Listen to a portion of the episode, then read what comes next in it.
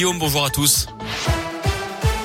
À la une, les derniers développements de la crise en Ukraine. Hier, le président américain a remis la pression sur la Russie. Joe Biden a ordonné un embargo sur les importations de pétrole et de gaz russe. Le Royaume-Uni va également stopper les importations d'ici la fin de l'année. McDonald's, Starbucks et Coca-Cola arrêtent également leurs activités en Russie. Sur le terrain, les premiers civils évacués via des couloirs humanitaires de la ville de Soumy dans le nord de l'Ukraine sont arrivés en sécurité dans le centre du pays. En revanche, dans le sud, à Mariupol, 300 000 civils restent bloqués d'après Kiev, qui accuse les Russes de ne pas respecter le couloir humanitaire.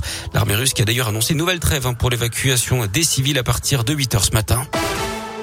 Un homme grièvement blessé par balle à Lyon. Ça s'est passé hier soir, place Raspail, dans le quartier de la Guillotière.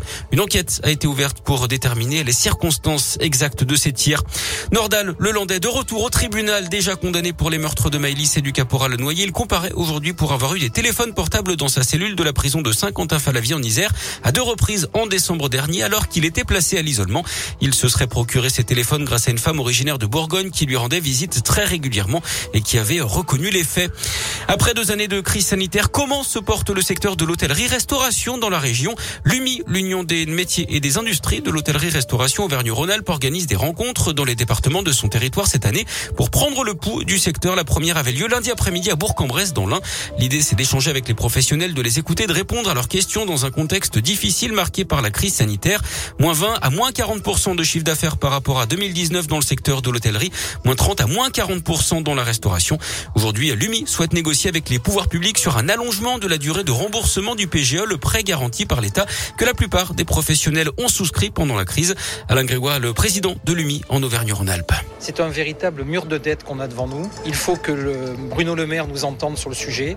Euh, nous avons un délai de 4 ans pour rembourser. Nous souhaitons rembourser, nous voulons rembourser, nous rembourserons, mais sur une durée beaucoup plus longue.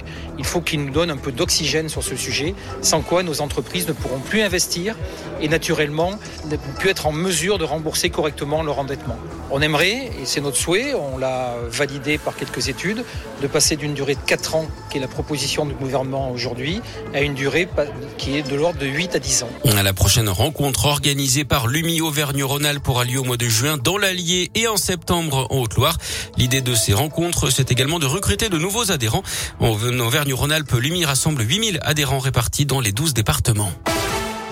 Le sport à Lyon, c'est le foot avec les huitièmes de finale aller de la Ligue Europa. L'OL est attendu à Porto ce soir à 18h45. Et puis dans la foulée, les fans de foot pourront également s'offrir un choc en Ligue des Champions. Le PSG se déplace au Real Madrid pour les huitièmes de finale retour cette fois. Hier, Liverpool s'est qualifié malgré sa défaite 1-0 contre l'Inter Milan. Le Bayern Munich de son côté a écrasé les Autrichiens de Salzbourg 7 buts à 1.